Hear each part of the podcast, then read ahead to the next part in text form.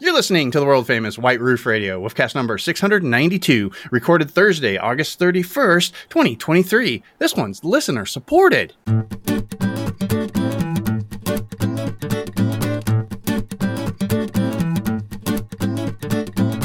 How's that? Is that better? Yeah, that was definitely better. Maybe two cheese ball. I'll figure it out. That's fine. Yeah, it's fine. It's totally fine. Strong. It was a little strong. Well, it was a little strong, Gabe? Okay, I'll figure something out. It's fine. It's fine. Totally fine. Here we go. Hey, everybody, it's DB in Arizona. Brand new episode of the world-famous White Roof Radio, recording post, but whatever the thing. Trust me. It's 4:02 in the morning. 4:02 in the morning on Friday the 1st. Is it the 1st, Gabe? Friday the 1st. That you don't listen to. Don't listen to the intro. The intro, that guy, he was a liar. And well, he recorded. He was stoned. He was mistaken. He was stoned or drunk, one or the other. It's DB. Come on. I mean, you can't trust that guy as far as you can throw him. But we are talking about new mini stuff today. That's all we got. We had a ton of it. We got Brian Dallas on the phone, which is going to be super fun just to have him chime in every now and again. But of course, my good pal Todd Pearson's here. Todd, say hi. I am here. Hello. MotoringStripes.com, naturally. The good Reverend Mr. Chad Miller has joined us from Detroit Tune, DetroitTune.com. I am here. And of course, Mr. Bridger from MotoringFile, MotoringFile.com. Hello. And honestly, you freaking monsters need to stop getting MINI Cooper news from places that aren't MotoringFile. What is wrong with you? Yeah. I want to know. Leave a note in the show notes. Leave me a comment. Tell me why you're not going to MotoringFile for news.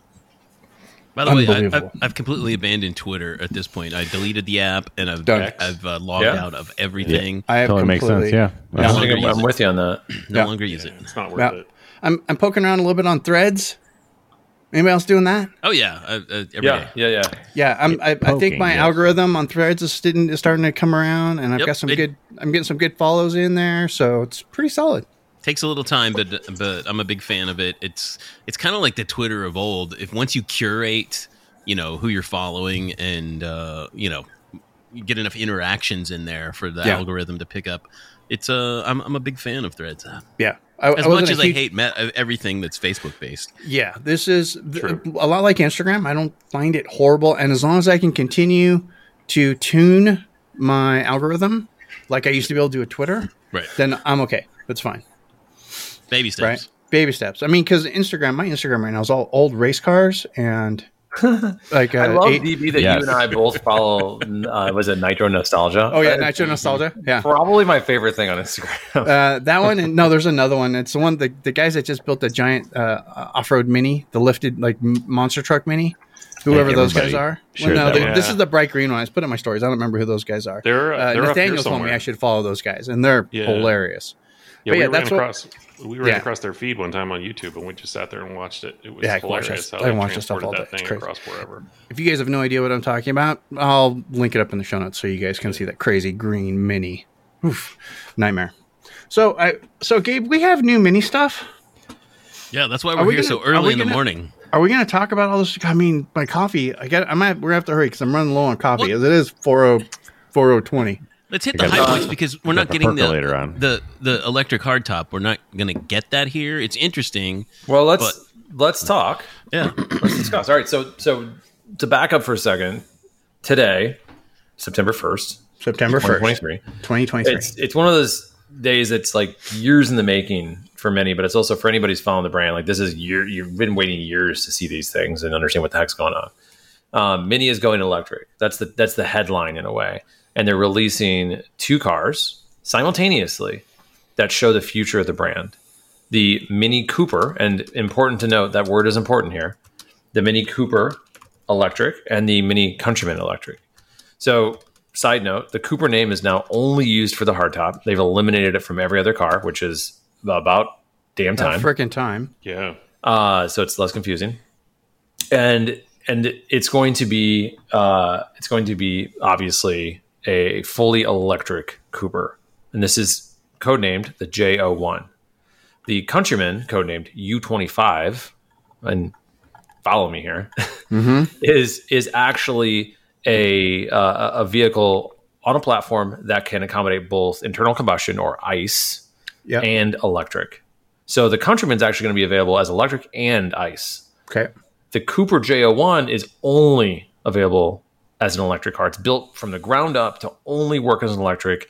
It's more space efficient. There's a million reasons why, if you're buying an electric car, that makes more sense. However, it's really expensive to do that. And so how is MINI, going to accommodate the people who aren't ready for electric cars yet? Well, they are heavily refreshing the F56, calling it the F66, and that will be debuting late this year, and it will be available next year.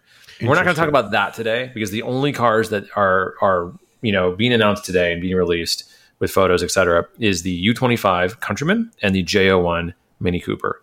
And MINI is really focusing on the electric variant of the Countryman. So in all intents and purposes, we're talking about electric cars today.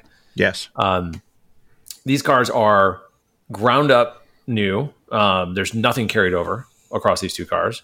They represent the new design language for MINI. So charismatic minimalism, I think is what MINI calls it, which actually does fit. It does make sense. If you look at the, if you go to the premiere, the reinvented MINI Cooper Electric story on MotoringFile, the very first photo, I think, tells you everything you need to know about their new design direction. It is minimal.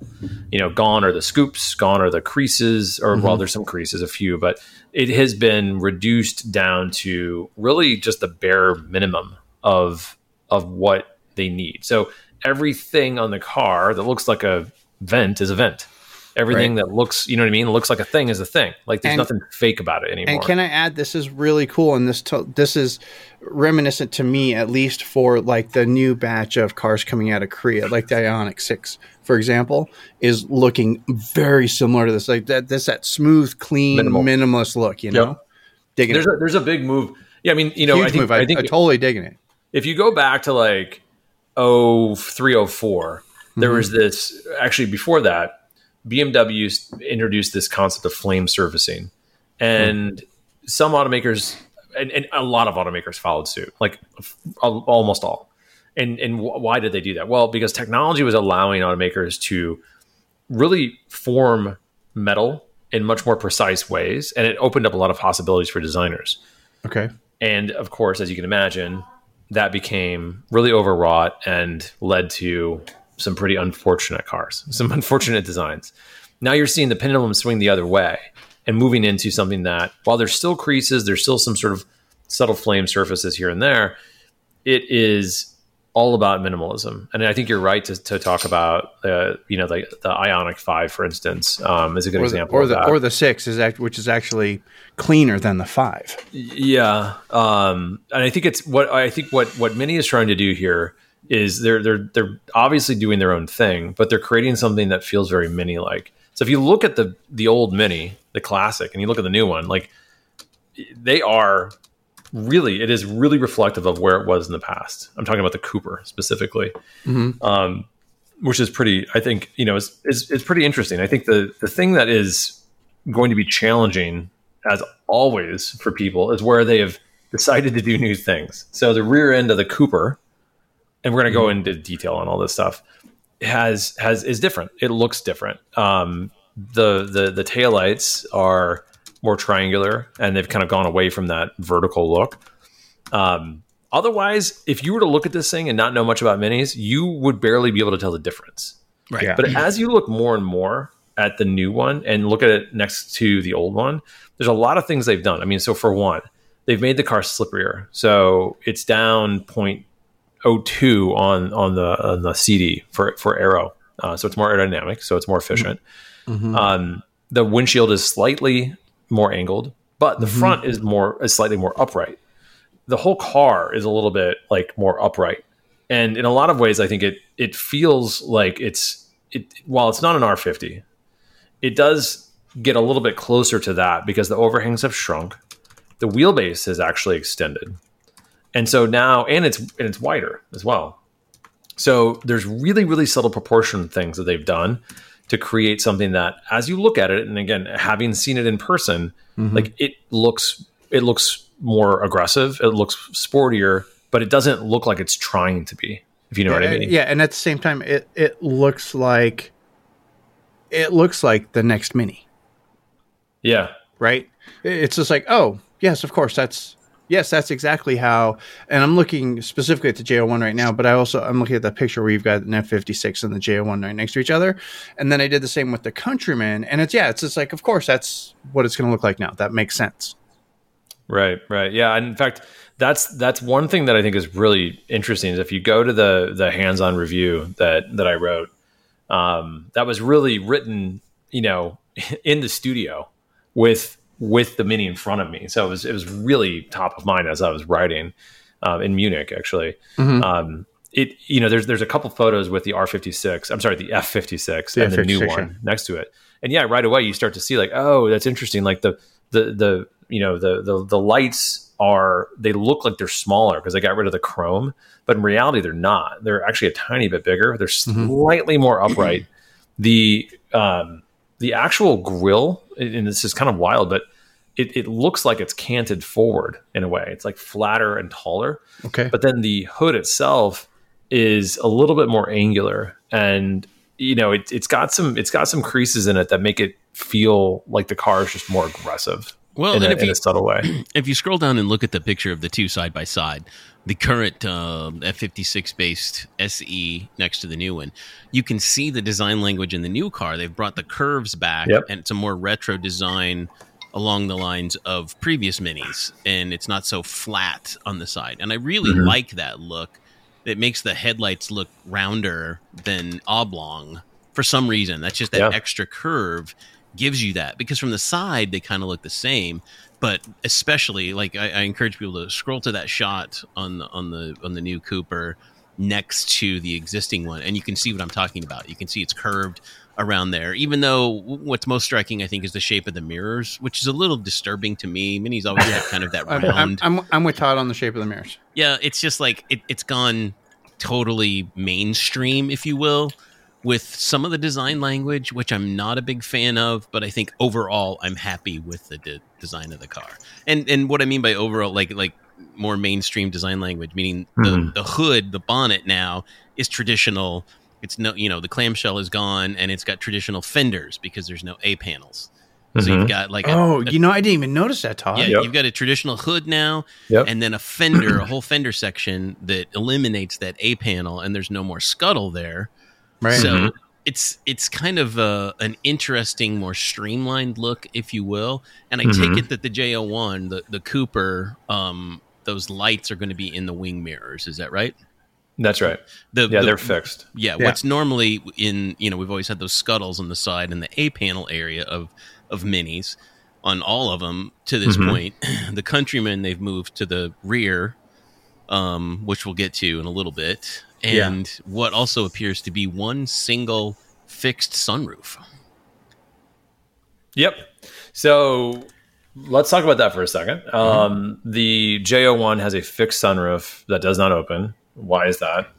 Several reasons. I think because it's Chad would like to. It doesn't open? People, they all leak. No, it does not open. Oh. This is perfect because. So we wrote about that last week on MotoringFile.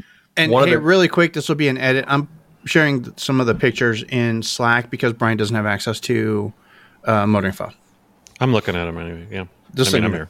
Go. Yep. Sorry. Yeah, and I sent you. I also put that video of the of the classic transforming into the new one. Mm-hmm. So yeah, okay. So why does it? What's up with that? What's up with that? That sunroof. So the sunroof does not open in the J01. It does open in the Mini Countryman, the new one. So just keep that in mind. So okay. So why? So there's a couple of reasons. I think for one, cost. Two, weight. The worst place in the world to have weight, and just have a painted glass versus one that opens. It has to be thicker. It has to have a motor up there. It has to have big metal tracks, et cetera, et cetera. And then finally, efficiency. So aero efficiency. The second you open that thing, you're creating drag, right? Pretty legit drag. So I've heard some people respond to that like, hey, listen, if it's my choice to create drag, I'll do it. I can manage my, totally get it. And give me my wind wings back. I agree, it's a fair move. Sense. And to me, the biggest problem is the weight. Go ahead, Todd. I've never heard a single Tesla owner because people love it. So the data that they did a lot of research, as you can imagine, a lot of research. I'm sure people generally love the sunroof. People almost never open it. like full stop globally. Yeah. Yeah. I tell everyone, don't ever open this again. Well, I need it. Yeah. No. Well, if you've got a used one, don't ever open it. I tell anybody who buys a used car with a sunroof, don't ever open that thing. If you're not under warranty, do not open it. I'll pay you more for a used car without a sunroof than I will with a sunroof. Yeah. You're looking at somebody who's I've tried to. I've got one of the only F60 Countrymans in the U.S. without a sunroof. Really? Here's where I'm at. We know, Gabe. Gabe, you're still a fan of the sunroof. I love sunroof. I need light. I need light badly. I rarely open it. So if it's I'm cool with a sunroof that doesn't open. Yeah. I've been told, DB, that the new sun shade is much more effective. No, it's not the old, just the cabana effect that it used to be in the R56. Supposedly, so we'll see how that goes. But I'm going to give you some quick impressions on the J01. Then I want to talk about the Countryman, and I want to hear everybody's thoughts on it. So the J01, really quick, Gabe, on the J01, have you driven it? Like actually on the street or even in a parking lot? Yeah. So there's no press drives. There was a prototype press drives. A few journalists in Germany got to drive it. Got it. Nobody has driven it outside of those folks, and people have many. I have talked to people who have. Okay. I've talked to them in a way that was like not necessarily, on the record. I understand. And everybody, I'm telling you this because I've talked to, over the years, I've talked to a lot of people at MINI who've driven cars I haven't driven yet, like in prototype stages. I've never heard people be so excited about a car and how it drives. So really, I'm pretty optimistic that this thing's going to be a kind of a revelation, and it should be when you think about it. Like, it's got a battery pack way down low. It's got immediate torque. It's fast. It's going to be fast. Right. The power. And let's actually talk about this. So my first question to any of these people who've driven it, and I would also ask them if they've driven the SE, and then give me an honest comparison of the two. These are people who designed, engineered the car. Because, I've driven the SE. We've all driven the SE, and the SE drove like a R50. It's but faster. Yeah, the SE is a kick in the pants to drive. Yeah, it's great. Right? It's great. So the SE has 181 horsepower. The new SE will have 218. Oh, shit. So it's got a lot more power. It's got more torque. From a weight perspective, they haven't released anything yet, but I've been told you'll be surprised at how little it weighs. The 0 to 60 time is 6 seconds. I'm sorry, 0.6 faster than the SE. So it's more than a half second faster. Wow. It's quick. It's essentially the same time as the current Cooper S, the current ICE Cooper S, from a 0 to 60 time. Okay. So what's the range? So everybody's and then the other thing would be range. Yeah. The range on the previous SE was 125 miles. If you look at the WLTP, which is Europe, how Europe quantifies range. Right. On the new Cooper SE, it will be 250 miles. Oh, that's much improved. Yes. So dramatic increase. That's. My math is not good, but that appears to be double. 250 miles puts us in the range of people going, oh, I could actually drive that for a week at work. Right. So as opposed to 100 miles, nobody's going to buy a car that'll only go 100 miles, but 250 miles? So if you look at, so the current SE is actually 110 miles rated by the EPA. Right. The EPA is super conservative with this stuff. If you talk to anybody who has an SE, they're like, "Oh my god, I get that. I get closer to 125." The estimate, if you look at the way that they usually do estimates, or they usually the percent off from the EPA is right around anywhere from 18 to 22%. I always go conservative and say, let's just call it 22%. So you're looking at about a 200 mile range as tested by the EPA. That's my guess. Yeah. Okay. But that's still considerably more. And we're still at that point in electric vehicle adoption where people aren't adopting these cars because of range anxiety, and nobody is going to buy a car that'll only go 110 miles when they could buy one that'll go 250. Well, people do, because that's what they do. DSC, but me, for example, 250 miles is what I drive in a week. It's what my wife drives in a week. That is a car we could now actually think about purchasing. So when I drive up to Milwaukee and see my older son, it is 100 miles round trip. 100 miles. Yeah, no, it's actually 100 miles there. 100 miles back. It is a, no, that's not true. It's about 100 miles. Sorry. Round trip. Okay. The old one wouldn't work. It straight up wouldn't work for me. The new one will. And like, that's for me personally, like that's a clear game changer. Sure.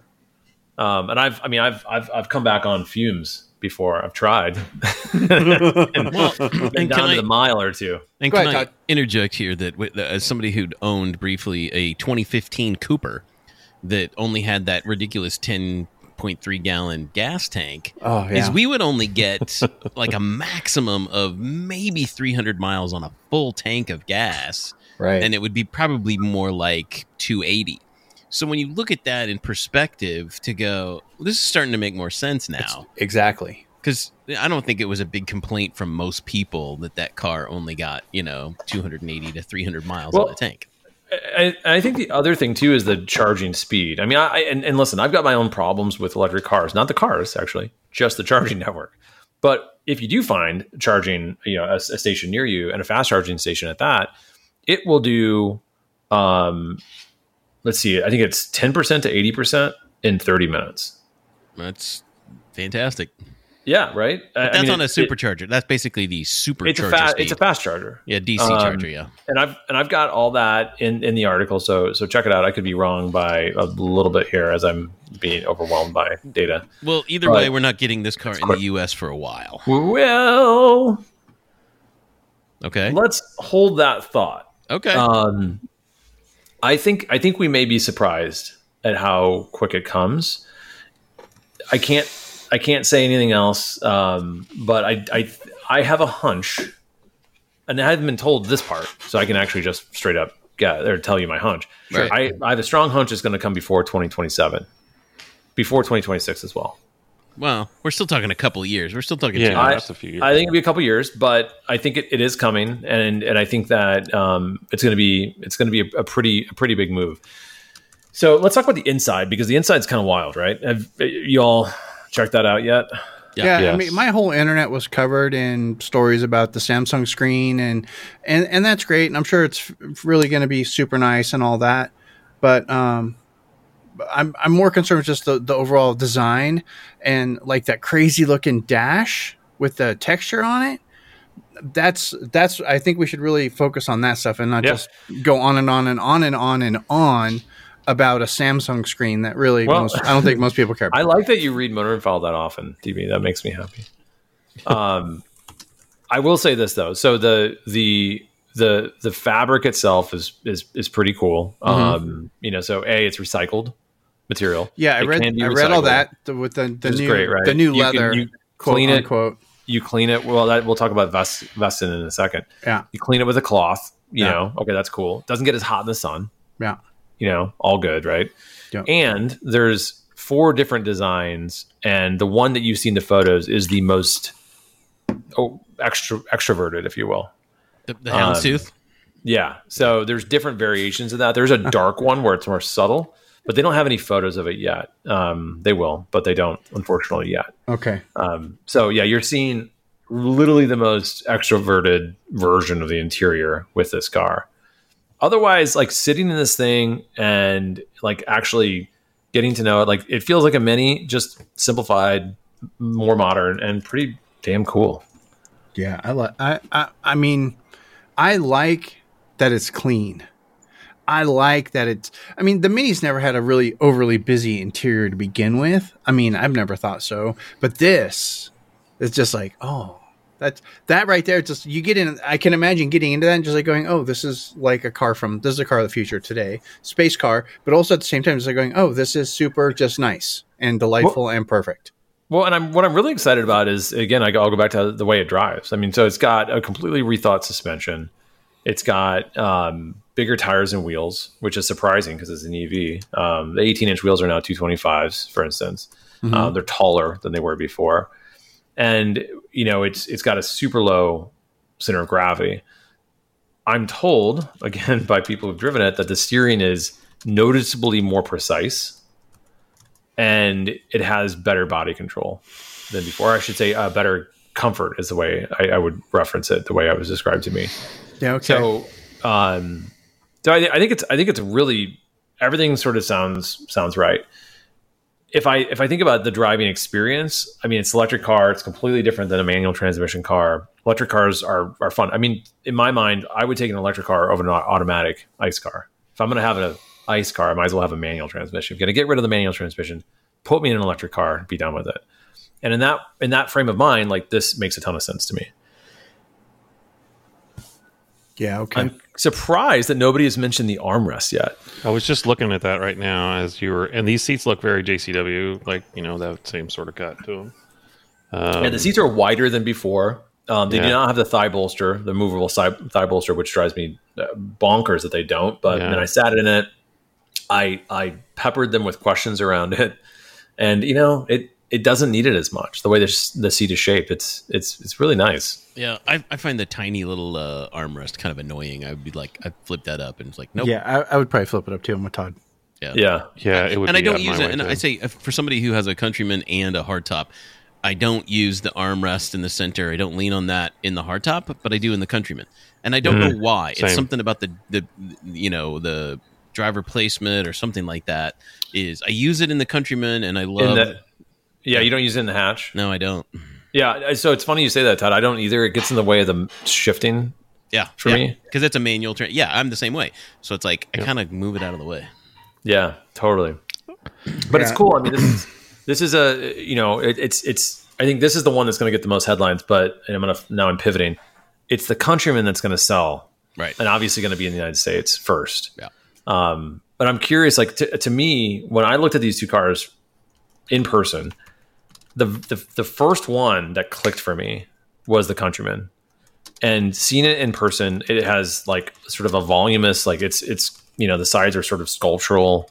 It's got this cool vertical crease. It almost looks like a Range Rover, right behind the front wheels. Mm-hmm.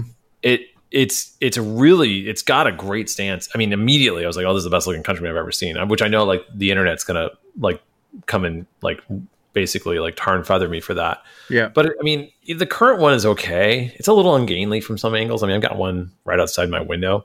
You know, the first one was cool because it was small, but like, you know, when you really look at it now, it's like, it's also a little ungainly. This new one, it just looks right. This one's gonna make everybody happy, because I checked the specs on this thing, and it is a beast. It is freaking huge. Well, let's start talking about it then. Because this one is only 6 inches shorter than a standard compact SUV, like a Chevy Equinox, for example. So it's 5 inches. Yeah. So the wheelbase is an inch bigger. Yep. And the wheelbase is bigger, but the rear overhang's bigger. But yeah, this car they are not messing around when they say they made it bigger. Right. So it's bigger. It's a lot bigger. But what's interesting to me, though, is like, if you look at the thing, and I mean, some of the photos actually, I think, show it really well. Yeah. But you look at the thing in person, like it looks proportionally correct. Yeah. You know, it doesn't look awkwardly big. And the actual length in the rear, it's actually, it's kind of crazy, but it's actually in the tailgate, like the kind of bulges out. Yeah, it kind of bulges out just a little bit. Which makes it look kind of cool. Yeah, it looks like it's got tools in there or something. Yeah, and it helps take away from the, I think, the awkward-looking front end, at least from the kneel-down front three-quarter view, which I don't like at all. It's very overly masculine, I think. I'm looking at the picture. It's like literally like waist-level three-quarter view. It's the front headlight, the front driver's side front wheel, and then the grill and all that, and there's the creases that are in the front fender. From the headlight to the front fender, and that transition, there's a couple of creases there, and I think it looks really masculine and just overly geometric. And I don't know how that was going to take me a bit getting used to. I dig it, but I see what you're saying, right? And I think the fact that this is pictured with the 20-inch wheels, those biggest wheels ever on Mini. Yeah, and these wheels aren't doing anything for me. That paddle, whatever that is, the mixer blade wheel. I kind of like it. That's how you chop your carrots. Yeah, well, yeah. I mean, honestly, how do you chop your carrots? I got a Mini Countryman in the garage. Just put it up on jacks and go to it. So one thing that was interesting to me is, I mean, you know, for one, it's got a matte. It's like a matte champagne color. It's vibrant silver. Yeah. So they've eliminated dig the color. All chrome. Dig the color. What's that? I dig the color. Yeah, it's cool, and that's smoky green. Yeah. It's really striking in person. But there's a couple things that do like bother me, and I don't know if I'll get used to them. So they moved the side scuttle that was, you know, just behind the front wheel to the C-pillar. Mm-hmm. But it's really big. And if you look from the inside, which I saw in person, but I think there's a couple of images you can kind of see, it actually does cover glass. Like it's not like it's minimal, and it does impact your view out, which is annoying. So if you're looking out your blind spot on the passenger side, you will always see it. If you know what I mean? If you kind of turn around. It reminds me a little bit of what the Toyota FJ Cruiser had in that area. Same idea. A big kind of C-pillar. Well, it's also the new Defender as well. Exactly. That's the same thing. Mm-hmm. And there's no purpose for it. And I get the concept of it, like stylistically, but yeah, that's kind of a drag. And see, I will say the rear taillights, I'm assuming people are going to dig a lot more just because they look more kind of fundamentally like a Mini. Yeah. I kind of do dig the front taillights. So I'm scrolling down a little bit further, and I'm halted at the interior shot, and I am a little disappointed that there's not a little bit more consistency with the J01 on the dash, because those vertical vents are, I'm not going to lie, they're freaking me out.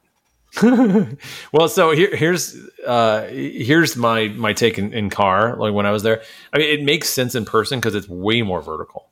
Like it's just way taller of a dash. So okay. So it kind of makes sense. I mean, it's a different look though. You're totally right. Yeah. The J01 vents are like little tiny toy things. They're really cute and like minimal and cool. These are big honkers. Mm-hmm. You know. I mean, it's a bigger car, and I get it. It's a lot of interior to cool off. So yeah, and I get it, and I understand, and they've got other things, and I'm at least surprised that they were able to get as close as they did in design language to the J01 in this car. Right. And I go all the way back to the first gen Countryman. The first gen Countryman, you get into it, and the front of the car looked like an R56. Right. It was all exactly the same, right? So I'm kind of basing it on that. But yeah, those vents, they do freak me out just a little.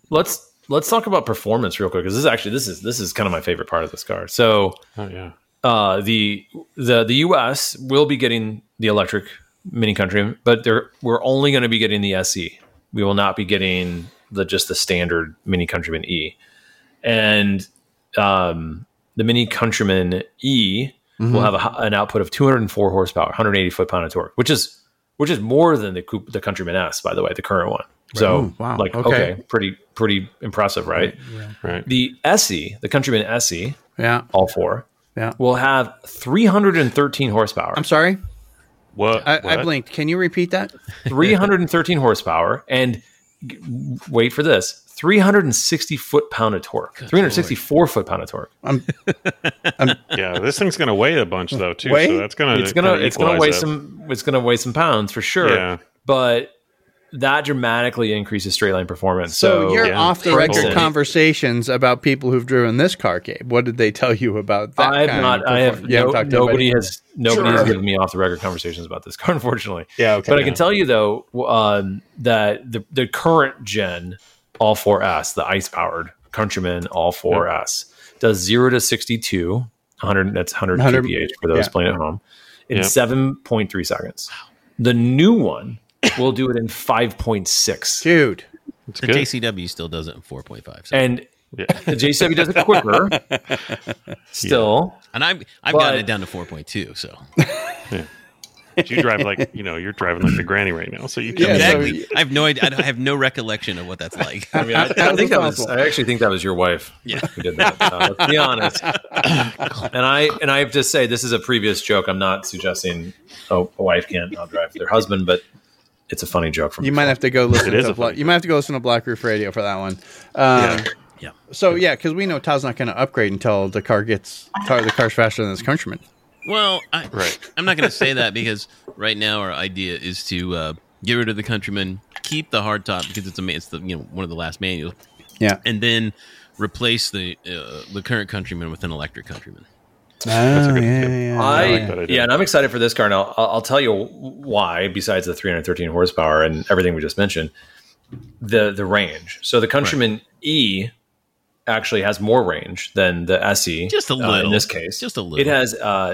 On the WLTP scale, it has a 287 mile range. Nice. For the EPA, I would estimate that around 224, 234, something like that. Yeah, okay. For the SE, it has about a 270 mile range, which is, again, estimate like 210, 215, 220, something like that. Nice. So it is more usable, and of course it fast charges as well. So you can do the 20 to 80% in 30 minutes, I believe. Yeah. Hey, Gabe, and for those playing at home, it's got a 64 kilowatt battery. Yeah. 54 for the J01. Forgive my ignorance, but is this a dual motor, quad motor? How's this? It is a dual motor. It's all-wheel drive, dual motor. The E is a single motor, front-wheel drive. Ah, okay. And just to go back to the fast charging for a second, all these cars will do fast charging, and you can get from 10%. I was wrong, 10% to 80% in under 30 minutes. Wow! So it's quick. Again, the limitation is the charging network, which is actually getting better every day. Theoretically, you're talking to somebody who almost was stranded in a $150,000 BMW iX M60 because of many reasons. Sure. But primarily because the network is awful. Because infrastructure still is horrible for electric car ownership. Oh, yeah. I mean, I've got a 220 in my garage. Like, that's not a problem. But, like, so outside of that, how long until I can punch up Detroit Tune or maybe Craven? The boys at Craven are going to make a roof rack that's going to hold me a Honda generator on the roof for this car. I mean, you could do that, but the drag coefficient you'd gain from that might be about the same that you'd be getting from. Well, that's why I'm. That's why I'm stranded. Well, that's why I'm hoping the boys at Craven come up with something really cool that just goes on the roof, but then it'll be like all aero and made of carbon fiber. Side note, I will say, like, the farther away we get from the original BMW i3 electric car, and then specifically the i3 with the little motorcycle engine in it. Yeah. Lawnmower. The more I realized that basically was the answer. Yeah, okay. Got it. I mean, that little tiny motorcycle engine would turn on when you got low, and it would power the electric engine and let you keep driving forever. He's being nice. It was more like a lawnmower or a weed eater. It was hilarious. It did sound like a lawnmower. Yeah. Well, didn't it have Briggs & Stratton pull cord still on it? I mean, I thought that's what I saw on that. And also, funny story, that motor, everybody thought it was a BMW motorcycle motor. It was actually a Korean motor from a small motorcycle company from Korea. Which is weird because, BMW also owns Husqvarna. So they could have used like any one of their lawn engines, right? Somehow.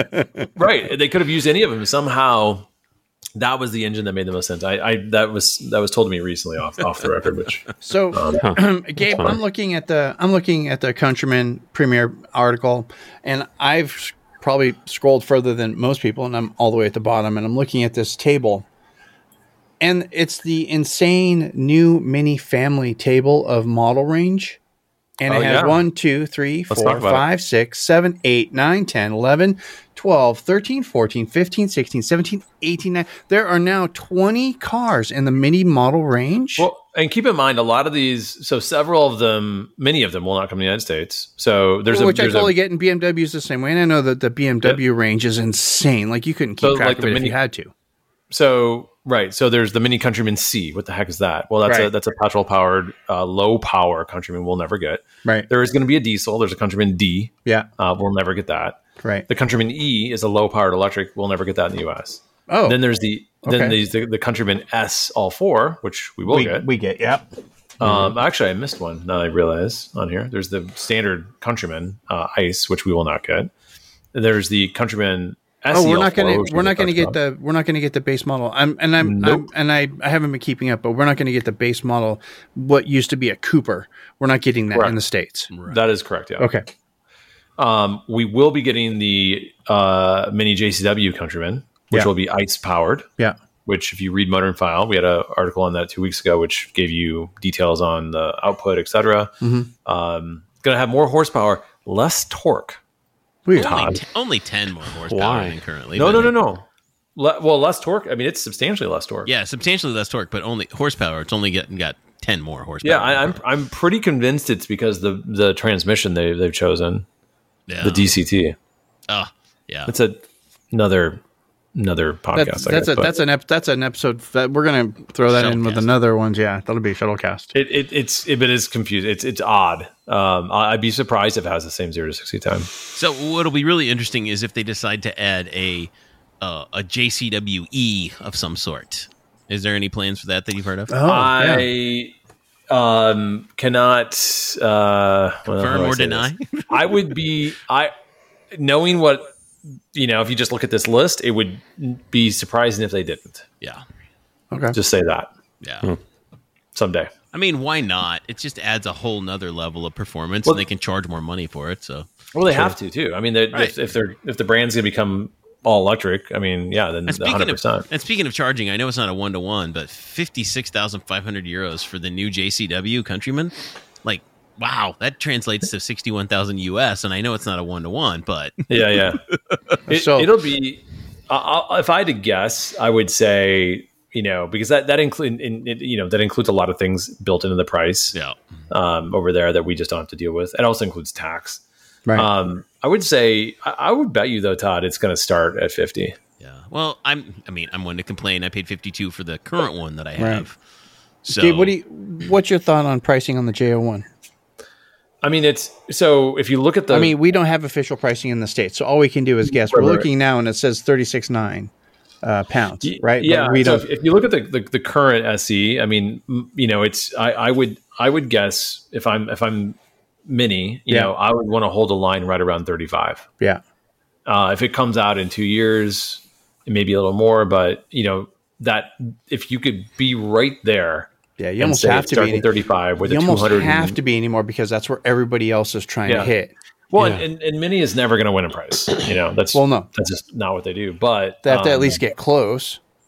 If it's made, and here's the other thing we're not talking about. So right now, it's going to be exclusively made in China. They are going to be setting it up to be manufactured most likely in the UK. There's still rumors that they could actually build it in Mexico and start to qualify for the tax incentives. Yeah. But if they build it in China and import it, even for a year or two, they're going to be staring down the barrel of 25% tax. Right. That's just right away. It's like that. You're not making any money on this car. Not to mention my dad won't buy one anyway. So. Sorry, that's a really bad joke. And speaking of, politics aside, it's still it's still a fine car. It's designed and engineered in Germany. I was just making a bad joke. Yeah, sorry. I know. I'm just saying. I'm just getting my soapbox for a second. Just say listen. Like I everything around me. I'm looking at my computer, my phone. Like everything's made in China. Everything I'm touching right now is made in China. China has overcome quality problems. Chinese cars have so there's no issue there. I think you might have other issues. That's not. Fine, it's not a problem for me, but I wasn't born before 1950. So well, let's segue to we're talking about where things are built. The Countryman is moving from the Netherlands to Germany. As where it's going to be produced. Interesting. So it will be officially built in a BMW plant next to BMWs. Yep.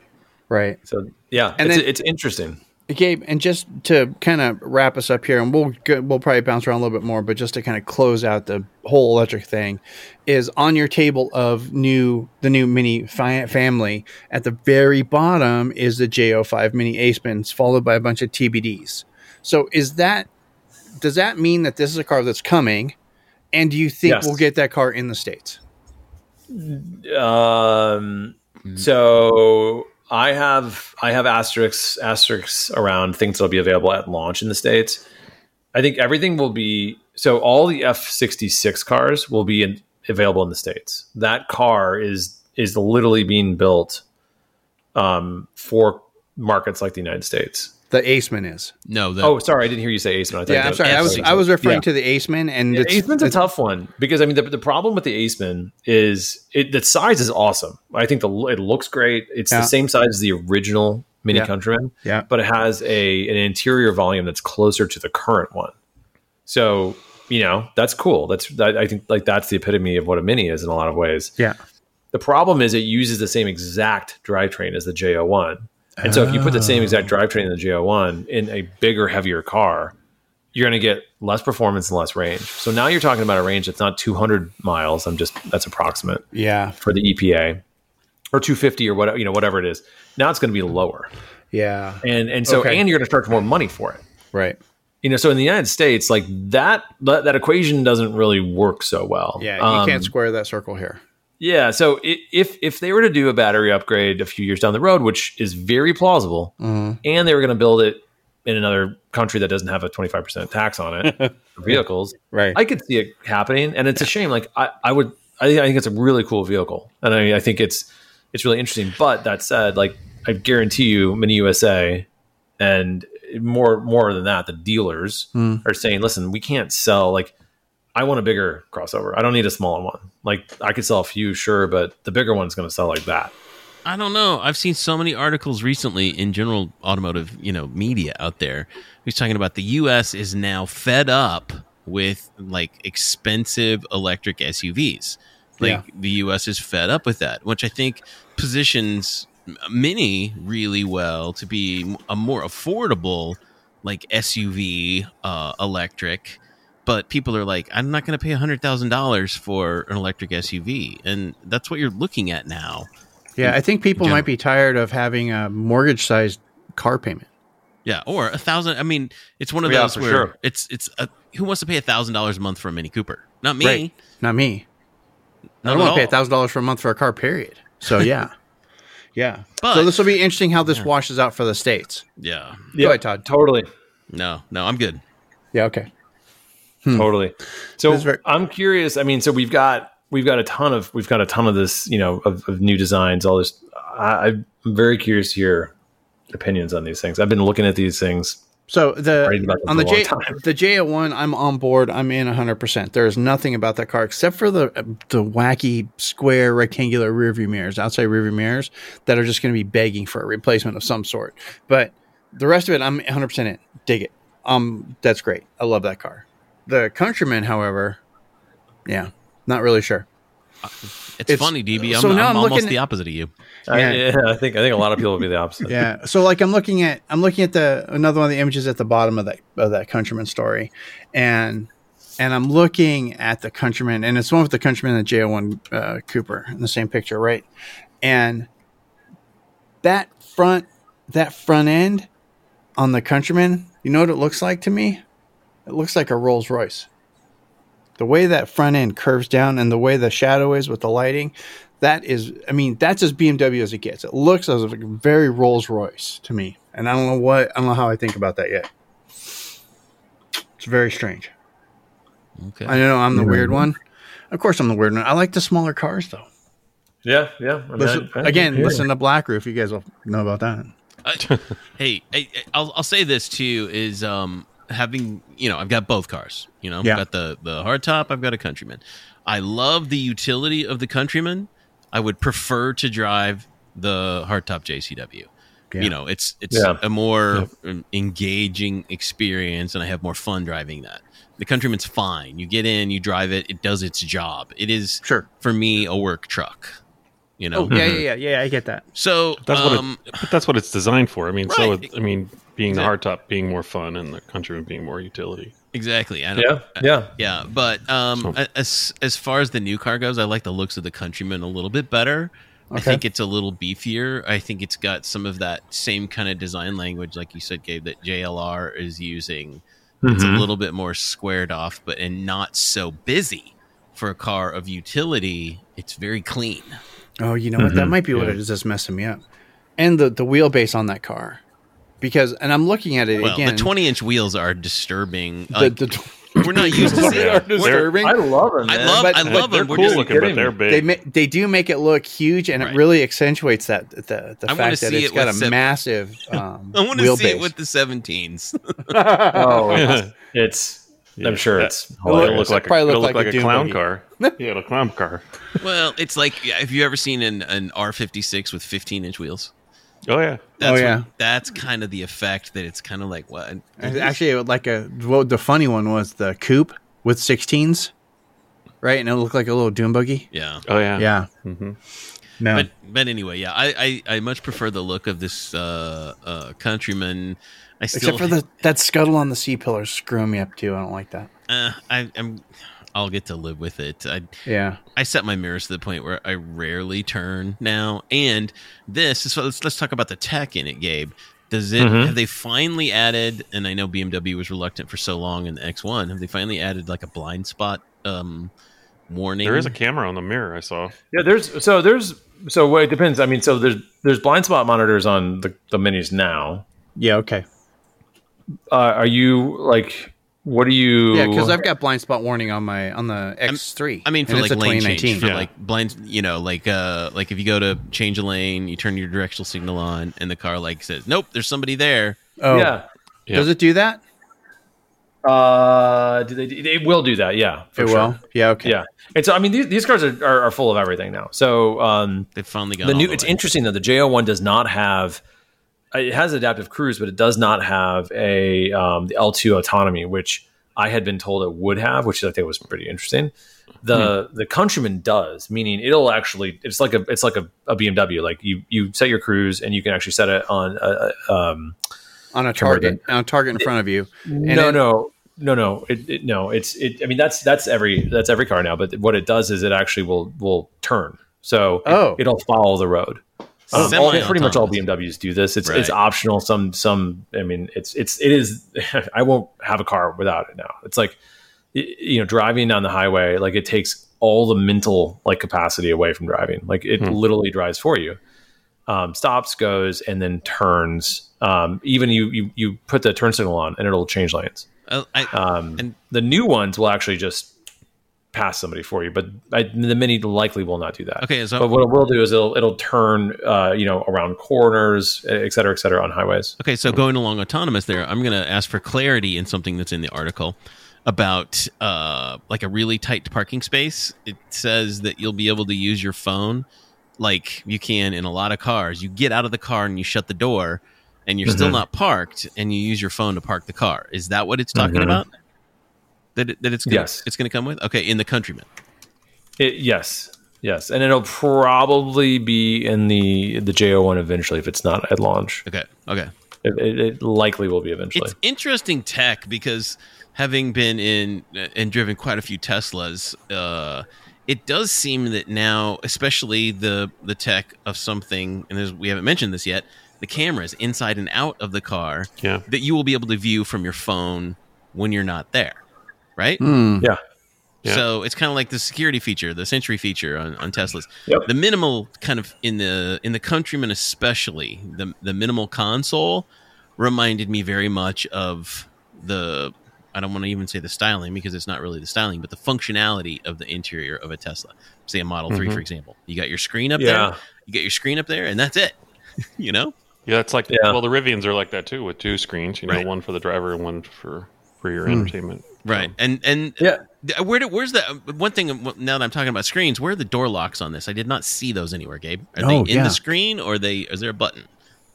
There's a button on the driver's side I didn't see a button on the passenger door on the pictures. There's a close up of the passenger. I think it's only door. I think it's only on the driver's side actually. Now that you say that. It's hard to see. Wow. Interesting. Yeah, I'd be curious. I mean, I know it's just a kind of a non sequitur now, but yeah, you look at the interior pictures, you can see the buttons on the driver's side. The passenger side has one button, and that looks like it's for the window. Yeah. What do you think about the new key, by the way? I like it. Yeah. Yeah, it's cool. It's simple. It's simple.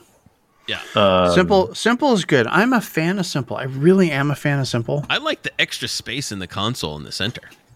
There's a lot of space. I like that. And what I'm really interested is how are they really going to, like, I want to see what the accessories are.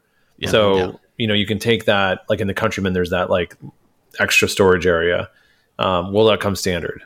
You know, if not, like how much does it cost? Can I can I get like, I was joking in one of my articles, like, you can't put a Nalgene bottle, 32-ounce Nalgene bottle on the doors anymore. No. It sucks. Yeah. I'm trying to hydrate more, and I'm carrying it everywhere with me. And now it's like you took away my Nalgene spot.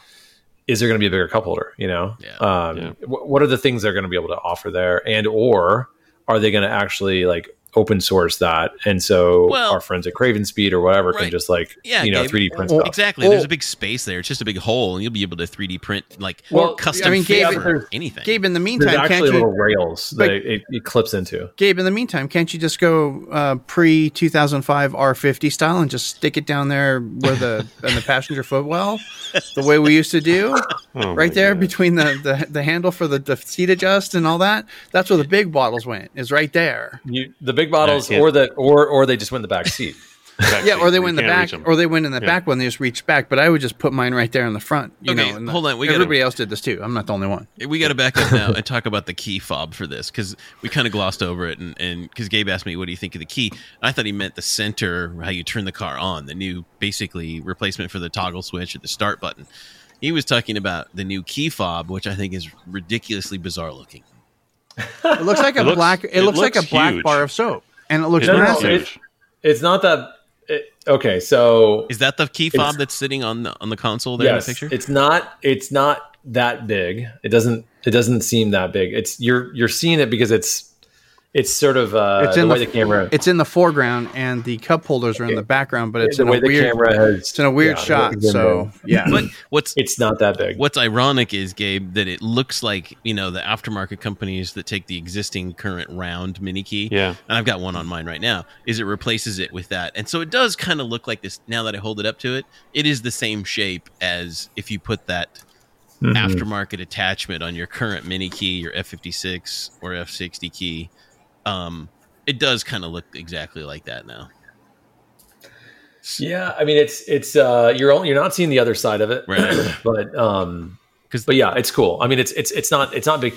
I think it should be smaller. They're always too big. It should be. But it's also worth noting too that this will be. Finally, MINI is going to be adopting the car key, right, with your protocol. Phone. Yeah. So, like BMWs and other cars, you can just unlock it with your phone. However, the newer version of the protocol, which this will actually support, you just walk up to the car. Yeah. So you don't even need to carry that fob if you've got your phone, right? Yeah. Theoretically, I mean, yes, theoretically. However, I'll tell you, if you update your phone or if you get a new phone or whatever, there's clearly stuff you forget. But right. If you forget to log into the app or 2FA broke or who knows what. Well, it's actually not the app. It's all it goes into your in an iOS. Yeah. It goes into your wallet. Right. Oh, yeah. It's all NFC. Okay. Yeah. So it's built into iOS. Nice. And Android has that equivalent. Yeah. Nice. Because it'll create a secure key for every time it does that. So every time you change your phone out, it has to create a new key. Yeah. That's Gabe, give us closing thoughts. Closing thoughts. I mean, the it's kind of funny hearing you guys talk about it because I go back and forth. If I were able to buy one of these cars today, I'd have a hard time not wanting that J01, that new Mini Cooper, because it's a Mini Cooper. It's going to be small. It's fun to drive. Yep. And, it's just, I think all of us probably have the same experience. You see that even today, I see a little well-specced, it could be just a Cooper. And I'm like, God, that's such a great car. I really, I have a Countryman right now. I really wish I had a Cooper. It's just so fun to drive. Yeah. Mm-hmm. And so that's kind of where I'm at. I really, really, really I've had a lust for a new Mini. I have right now for that J01 in 15 years. All right. And that's the one I would really, really want. The Countryman's awesome. And I mean, honestly, it would support my lifestyle way better, but the J01 looks really cool. I'm excited to get behind these behind the wheel and just drive them. I think that's what's so interesting to me. We don't know how they drive yet. And so everything points to something really cool. So that's we just don't know it. So that's what's next. When do we expect to get hands-on driving reviews of these cars? I'm sure it'll be closer to when we're going to expect to get them in the United States. Yeah. So I believe the schedule is I will be driving them early next year, if not sooner. I will have hands-on time with some other. Well, I'll more to report. In a couple months, there's more to come too. So, I mean, the ICE variants, the internal combustion Countryman, we haven't even talked about it. So that's coming, right? There's gonna be a little bit more horsepower. That car will be shown off soon. I will be hands-on with it in a couple months. Mm-hmm. The JCW is coming soon, sooner than you might think. Okay. And then the F66, the internal combustion Coopers. And that's an F56, right? That's the same car, but it's going to be refreshed. Right. I think it's going to have the new interior or a variation of it. That'd be super cool. It's going to look a little bit like the new one. Okay. And then, you know, put that all together. I'm like, well, that's pretty cool. Like, it'd be great. I could have that manual transmission. Oh, wait, I can't because they killed it. Right. Yeah. Which really, you know, like there's a lot of cool stuff going for MINI, and like there's a lot of interesting things happening. But I do go back to that manual transmission thing. Like if you're going to give me an automatic, then just give me an electric car. Like it's like if you're going to be an appliance, make it the fastest, most fun appliance possible. Right. Yeah. Top of the range. Gotcha. All right. Very cool. So yeah, good stuff. Lots of stuff coming. Lot of stuff coming. Check MotoringFile. And I'm sitting here and we're getting ready. We got to be done because we've been going at this now for quite a while. But and I just realized that the last couple of shows, all we've done is talk about the new MINI stuff, which is great. But go back in time. We got to go back in time. So I think the next show we'll fire up Ask Chad and we'll just talk R50s, R53s, R56s. It'll be fun. It'll be a hoot. Yeah. Because there's still, and I shared this in Slack, if I can talk about old minis just for a minute, there's still that velvet red R50 up in Seattle. Hey, dude, I gotta tell you, I'm like really want to just like, Brian, go drive it, and then I'll just fly up and drive it home. Where is it? It's somewhere in Seattle. There's a dealer up there that specializes in only used minis, and they're all R50, R56s, and R53s. Is that the one that's in Tacoma? Yeah, I think so. It's up. Yeah. I know it was up there somewhere. Anyway, it's crazy, and they've got a velvet red R50. Really? Okay. Yeah, like less than 100,000 miles. I know DB's talking about old school. DB, you know that the F56 is 10 years old, right? Oh, I know, dude. Yeah, I know. Yeah, crazy. It is. It's so crazy. You know, it's just crazy. We're getting old, and it's just like all of a sudden you go, oh, shit. You know, it's like I've known you guys now for 20 years. Oh, no. How bizarre is that? Which is 18 weird. 18 years on White Roof Radio, I'm only 28 now, so, you know. Yeah. Well. Yeah, we started young. We started young. You know, we started on the playgrounds back in the day. Oh, jeez. Ice almost came out of my nose. Wow. That's the gummy kicking in.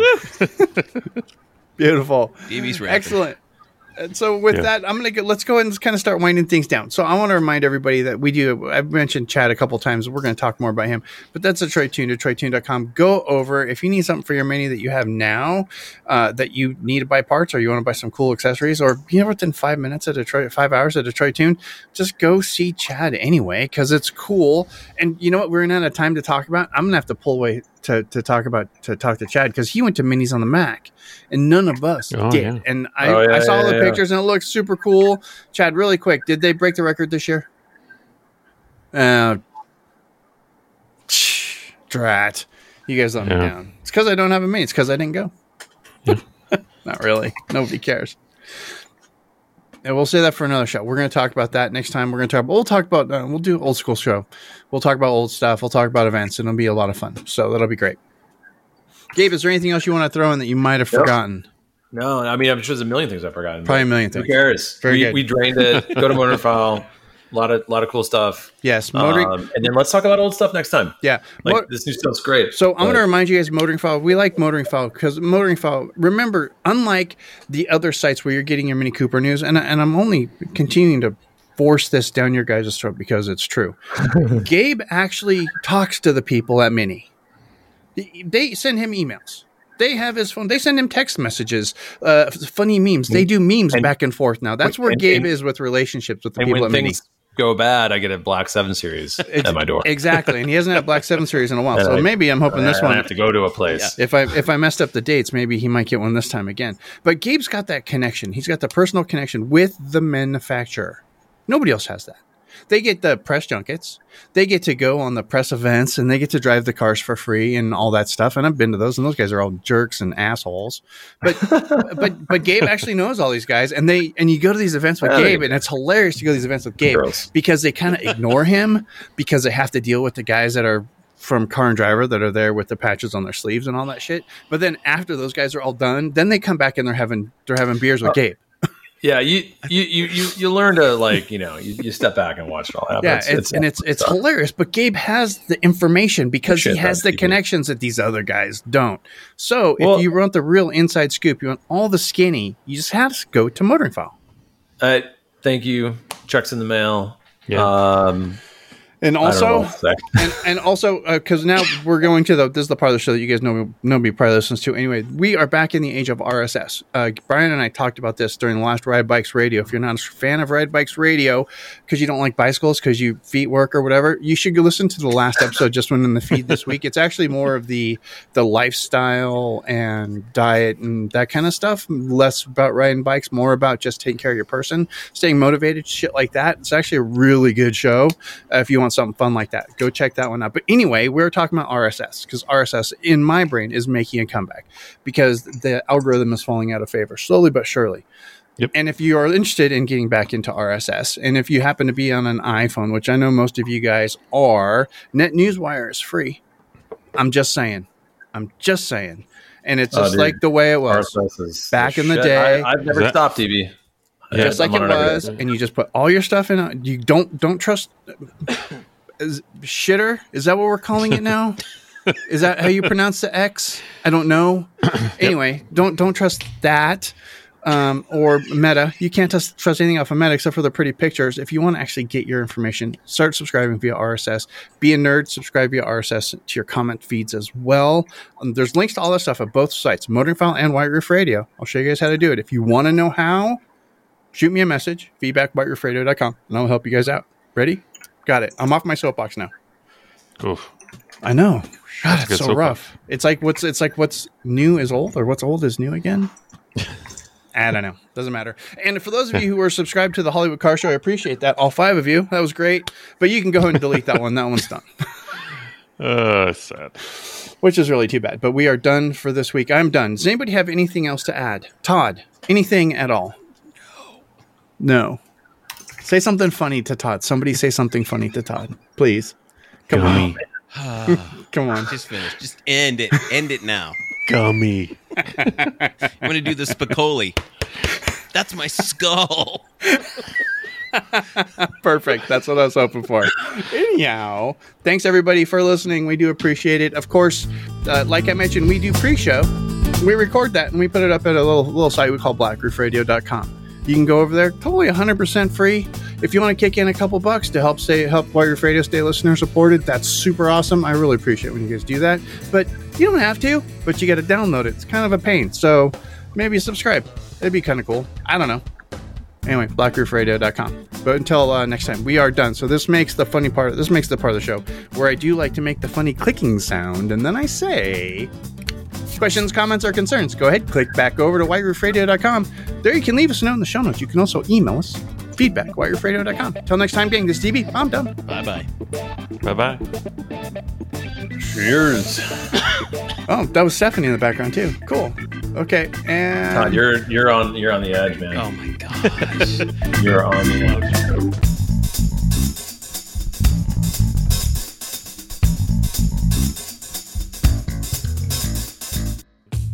No, Brian, you sit there. Be quiet. You can mute yourself if you want. Well, I'll say you're here. If you have anything to add, that'd be great. Otherwise, you can just watch whatever you want to do. Ready? Here we go. You're listening to the world-famous White Roof Radio, webcast number 692, recorded Thursday, August 31st, 2023. Listener supported. That was dumb, but I'll do something else in post. That was a hard break, DB. I'm giving you a C. That was not adaptive. I was right there. That really has a. Oh, that was poor. Todd's only giving me a C on the intro. Hold on, let me do it again. Just a minute. Take 2. Haven't had to do 2 takes. They used to call me 2 take Burnside down at the shop, but not anymore. You see, can I get this a 1 now? Here we go. 1, 2, 3.